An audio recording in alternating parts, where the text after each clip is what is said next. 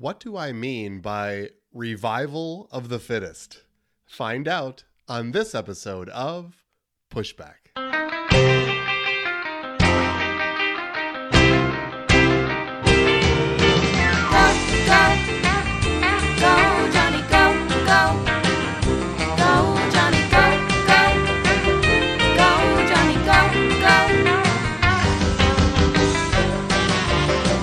If you're concerned about the direction our culture is heading, then maybe it's time to push back.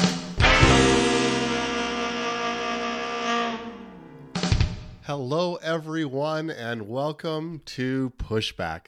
I'm Dr. Johnny here with another podcast this week, uh, sharing my heart with you about kingdom truths, principles, uh, the things that we're facing here in this world, and knowing that we are the ambassadors of heaven and we are the ones that set and shape culture. And so, if you're concerned about the direction culture is heading, then it might be time to push back. And that's what we're going to do. We're going to talk about a few things. I have a lot of ground to cover, so I'm going to just jump right into it. I am struggling with a little bit of a head cold, so you're going to notice that I probably sound a little bit like a blowhorn or something like that. But uh, other than a few sniffles, I think my voice is going to hold up just fine, and we can get through, I believe, an important, fairly exciting topic. Uh, sometimes, you know, when you're talking about pushing back against culture, sometimes it comes across maybe even a little bit negative, like we're seeing the problems and we need to inject ourselves into those cultural issues. Today, I'm going to talk about revival. Revival is a wonderful thing, and in the news is a revival that is breaking out in Kentucky. And I want to share because as I dig more into this story, it raises your eyebrows about this area in Kentucky uh, and uh, some excitement that really is taking place there. It began on Wednesday, February 8th. So I'm recording this podcast on February 15th. So we're already one week into it uh, and further.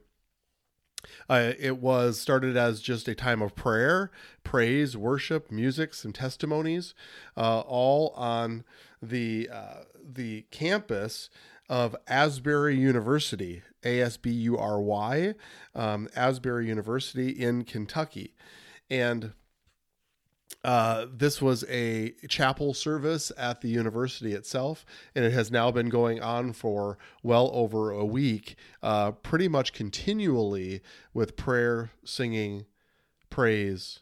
It's been a beautiful movement of God. It's being described as a revival. Uh, it's saying a movement that only God could orchestrate and keep going.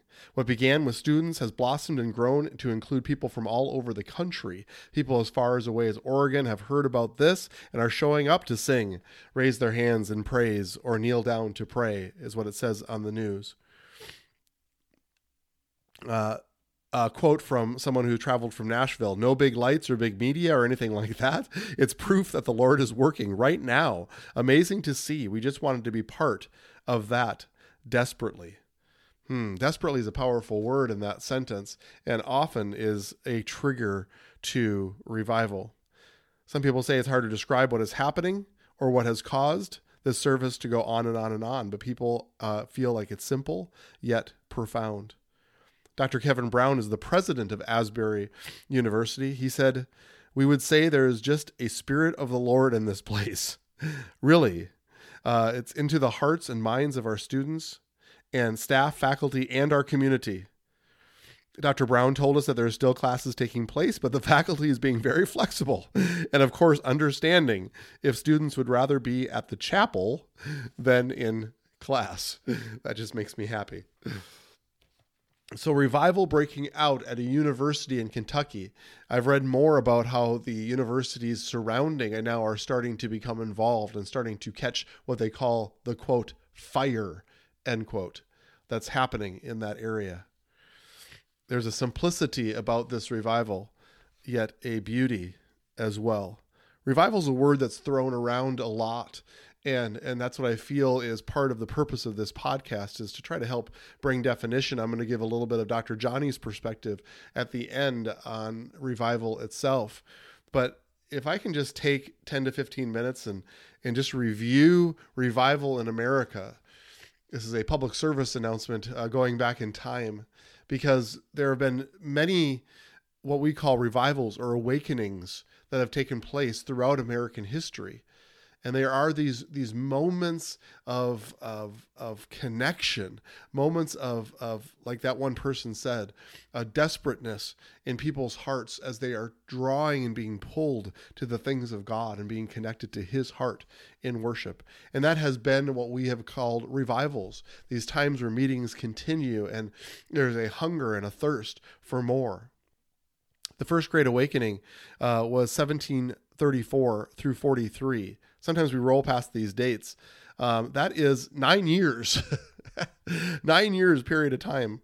1734, the first revival of historic significance broke out in Northampton, Massachusetts, where a young Jonathan Edwards was pastor. News started spreading like wildfire, and similar revivals broke out uh, all over the New England area.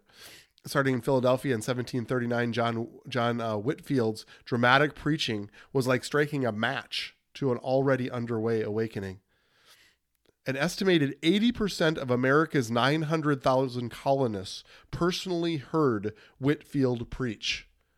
That's just a staggering statistic. Second Great Awakening, 1800 to 1840. It's 40 years. Only 1 in 15 of America's population of the 5.3 million belong to an evangelical church.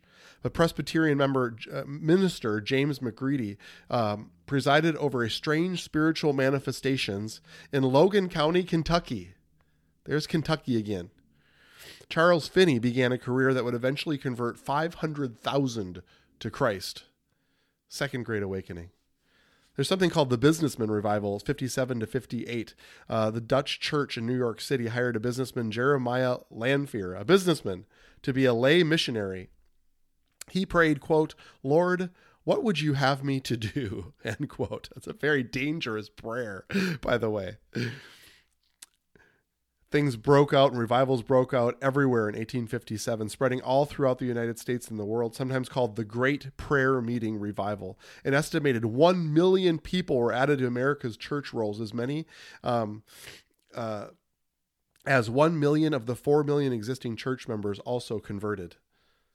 Exciting times, exciting moves, documented. The urban revivals, 1875 uh, through 1885. A young businessman, Dwight Moody, participated in the Great Revival of 1857 as it swept Chicago. Hundreds of thousands were converted and millions were inspired by the greatest soul winner of his generation. Revivals of 1905 to 1906. So listen to this. Words of the Welsh revival in 1904 and 05 spread to Welsh speaking settlers in Pennsylvania and revival broke out.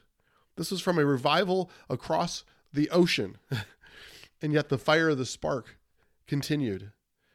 By 1905, local revivalists blazed in places like Brooklyn, Michigan, Denver, um, uh, Nebraska, North and South Carolina, Georgia. Now, listen Taylor University, Yale University, and Asbury College in Wilmore, Kentucky jumped off the page to me. This is the same Asbury College. This is the same Wilmore, Kentucky that has just broken out in revival this week. Doesn't that blow your mind? Billy Sunday, who became a key figure about this time, preached to more than 100 million people. What? With an estimated 1 million or more conversions. It's mind blowing. It's exciting. I'm feeling fidgety just reading about this. Azusa Street Revival, 1906. William J. Seymour, an African American holiness pastor, blind in one eye, went to Los Angeles to candidate for a pastoral job. After he preached, he was locked out of the second service. he began prayer meetings at a nearby home, and the Spirit of God, which they called uh, the second blessing, fell after many months of, of concerted prayer. Eventually, the interracial crowds became so large they acquired a Methodist church on Azusa Street, where daily meetings continued for three years. The resulting Pentecostal movement and the later Charismatic movement, both exploded worldwide in the 20th century, traced their roots to this revival. The post World War II awakening. After World War II, 1947 1948, Pentecostals experienced two strands of awakening, one called the Latter Rain Revival and the other the Healing Revival. Bill Bright began Campus Crusade for Christ, and Billy Graham's distinguished career popular, popularized evangelical Christianity and exploded on the scene. During his Los Angeles crusade, an estimated 180 million people um, attended his nearly 400 crusades. 180 million people attended his 400 crusades, and millions more are viewed on television. College revival started as early as 1946. Charismatic renewal in the Jesus movement. During the late 1960s and early 1970s, more revivals on national scope developed. First started as the Charismatic Renewal, which spread far beyond Pentecostal and holiness churches to college campuses, the Catholic Church, and mainline denominations. The second strand, the widely publicized Jesus movement, emphasized turning from drugs, sex, and radical politics to taking the Bible at face value and finding Jesus as a personal Savior. Listen, not surprisingly, this revival spread to campuses, most notably 1970s Asbury College revival in Wilmore, Kentucky. What's going on here? Asbury College revival in Wilmore, Kentucky. I, I hadn't known this. I, I just heard about this revival breaking out in Kentucky and was interested for my podcast. I started pulling up and realized that there had been two major revivals that has ta- have taken place at Asbury College in Wilmore, Kentucky prior to this one. Mid 1990s revival, Toronto Blessing, Melbourne revival, Brownsville revival. These are all within my lifetime, which recorded 100,000 conversions in two years in Brownsville. The Promise Keepers revival, which I attended, broke out in the mid 1990s. We can go on and on and on, and these are all exciting, exciting moments of revival in American history. And I believe one has broken out in Kentucky this week, and we keep our radar up and keep looking for these these places, these touch points between heaven and earth. Now, God is always speaking, He's always moving. These are special moments where people come together and experience that. So the question is what is revival? What is revival? We use the word a lot. We're hungry for it. We say that we want it. We're drawn to it. Maybe you are tempted to drive to Kentucky and participate in it, and I wouldn't blame you for one second because we all need to be hungry for that for that corporate place of ministry and worship and togetherness where the spirit of the Lord is tangible and present. But let's be very clear about revival. It is not God that needs reviving. it sounds kind of elementary to say, but God doesn't need reviving. So sometimes we talk about these as, quote, movements of God, as if He is feeling like he, it's time for Him to usher in a revival. Isn't it more likely that the Lord is the same yesterday, today, and forever, that He is always moving, that He is always speaking, He is always flowing, He is always positioning Himself towards us as His people in that place of revival.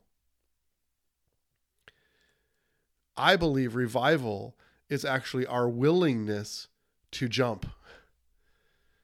I believe these places, these moments, these these times in history that I just explained to you and, and walked through, and that's just America, not to mention revivals all across the world. Isn't it possible that these are moments where somebody, some place, some group of people saw the river of God moving because he's always moving, he's always speaking, he's always flowing, and jumped in. I call it the cannonball moment. In fact, often we look at these revivals and we shrug and we don't know exactly what to think and we dip our toe on the edge of the shore of revival and and try to maybe emotionally connect. But isn't it more likely that revival is when we go into the tuck position and we jump? We jump into what he's doing. Isn't it possible that the kids on this campus at the right time during this simple prayer and worship meeting just jumped. And they couldn't get out. They they they are compelled to stay because the presence of the lord is so intoxicating. That's what happens. It's our hearts being revived. It's our hearts we're putting the the cpr paddles on our hearts and chunk and we jump in and we become revived I believe revival is our willingness to jump into the river.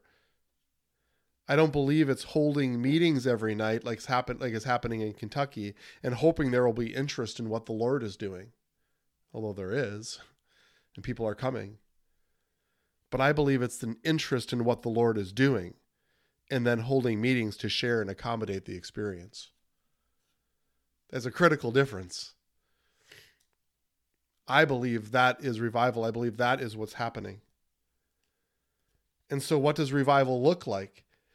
And my simple answer to you, although simple, I believe is quite profound. It's this revival gets to look like whatever the Holy Spirit wants it to look like.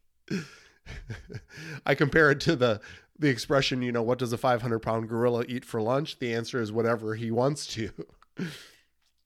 what does revival look like? Whatever the Holy Spirit wants to look like. As I was researching this podcast, I saw many articles that tried to typify, tried to explain, tried to give the 10 points of revival. And those are all based on past experiences. Well, I have this to share with you is that we actually don't get to determine what revival looks like. The Holy Spirit gets to determine. It's we jumping into the river and the river, the current of the river taking us wherever it's going to take us. And I believe often a mistake is made when we actually camp at previous revivals. If we look back at Moody or the Jesus People movement or and we try to camp around those and say, well, that is revival, so that's what this revival needs to look like. I believe that we're making a mistake. I believe that we're actually we're actually putting the cart before the horse. It's the tail wagging the dog. I can come up with other expressions. We don't get to decide. We just get to jump. that's what revival looks like. Maybe that's scary to some people. Maybe manifestations of revival that we have heard at other places, like the Toronto Blessing, very strange things were happening there. But isn't that the point? Isn't that the point? It's that place of surrender and desperation where we simply jump in and the Holy Spirit gets to manifest any way he wants to. And in fact, sometimes, and this happened very often with Jesus and his ministry, you know, he would offend the mind to reveal the heart. He would offend the mind to reveal the heart. This is weird. This is not right. This is not in the Bible, which basically means I'm just really not that hungry or desperate. It doesn't mean that we go against the Bible. It doesn't mean that we should entertain cultish practices. It doesn't mean that that we uh, become lawless and, and order, orderliness uh, or lack order within the church. It's not at all what I'm saying. And in fact, I think that's an important piece to revival. But it also means that we don't get to control it. Revival gets to be whatever the Lord and His Holy Spirit says it can be. But this is what I know is that he always transitions from glory to glory. That is how he rolls. It's always an increase, it's always a promotion, it's always a crescendo. It's never a flat line of glory. It's never yesterday's glory. It never gets to look exactly the same, but it always gets to move to something greater if we'll jump in and just receive. Haggai 2 6 says, This is what the Lord Almighty says. In a little while I will once more shake the heavens and the earth. Sounds a little bit like revival the sea and the dry land. I will shake all nations, and what is desired by all nations will come, and I will fill this house with glory, says the Lord Almighty. Whoa. The silver is mine, and the gold is mine, declares the Lord Almighty. The glory of this present house will be greater than the glory of the former house, says the Lord Almighty. And in this place I will grant peace, declares the Lord Almighty. See, whatever is coming next you know they ask people like hey you've won several super bowls. Which which is the most gratifying or which was the best? And i think the best answer is the next one. The next one something breaks out in kentucky we should want to be there because it's the next one. Although i don't think that it's about a building. And i don't think it's about a person when we go back and look at the history of revivals, I can often attach a name to these revivals Moody, or Billy Graham, or Jonathan Edwards. We, there's a name attached to these, and I believe that these, these um, revivals, if we go back historically, they would come and they would go, and it was be, it would be a leader, um, and the, the the revival would la- last as long as the leader could sustain it, or the revival or the revivalists. And that's not an indictment on previous revivals, but I'm releasing a new experience in revival where it actually becomes normal culture. Is it possible that because the spirit and the river is always moving, that actually revival should be a normal culture in which we live? I believe family, a healthy family, brings a structure beyond the church where revival can actually live and grow and be, so that these students can receive and can drink from revival, but also bring it back to their homes, bring it back to their families so that it actually becomes the the framework in which revival can come and can stay. I believe family is an important piece. That's why that's why my wife and I are so uh, gung ho on on family restoration because family brings normalcy, it brings sustainability, it brings reproducibility to a revival culture that can stay and that can be in each one of our hearts in every day not just in a church setting or a campus setting or a chapel setting, but when we leave in our car, in our work, in our laundry room, when we're changing dirty diapers, when we're just simply doing life. I believe that can all be part of a revival culture. It doesn't have to specifically be at a meeting. But meetings are exciting because it's a group of people all cannonballing at the same time. And doesn't that sound exciting? And what we should be hungry for. But I believe revival can also be just a part of our regular life, a part of normal life, a part of understanding that we are actually flowing down the river of His glory at all times so that we can participate in His glory. That 24 7 worship and prayer isn't about a building, isn't about a denomination, it isn't about a specific church or a specific church leader. I believe it's about His Spirit and that we jump in and we're immersed and we're baptized, we're dunked in the Spirit of the Lord and what He is doing. And then in that situation and in that culture, revival becomes part of our everyday life. I believe that what that's what the Spirit is moving towards. And it excites me that that the young people at this campus are catching it and running with it. It excites me that it's contagious and other people are wanting it and being drawn to it.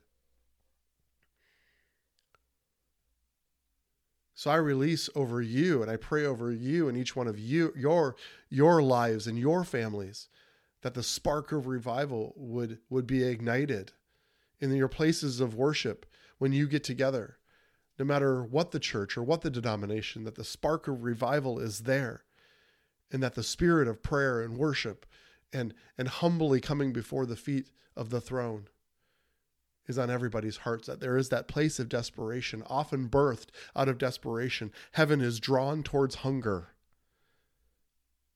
It creates a vortex. Hunger creates a vortex where his spirit comes. And I believe family, healthy family, creates this nesting place where it can come and it can stay and it can be sustained not only for a period of time, but for generations. That's what I believe. I'm preaching myself happy today. revival culture and revival life. It's not just revival of the fittest, the ones that can hold it, the big spiritual people, the ones up on the stage. They can spark it. They can be they can be an inspiration for it. But wouldn't it even be better if it just became part of normal culture? I would love to hear what you have to say, even revivals maybe that you've attended. The revival places in your heart and what you've learned and the transformation that you've had. Would you go to pushbackculture.org? There's a place to leave comments and questions. I would love to hear back from you.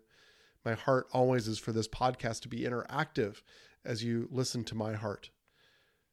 I would love to hear your words of encouragement. I would also love to hear things that maybe you disagree with, or questions or topics that you would wish to have discussed in the future so that we can do this together because it's all about doing this together because we have a role to play here on this earth as ambassadors of heaven. So let's do it. Let's go together now to set and shape the culture.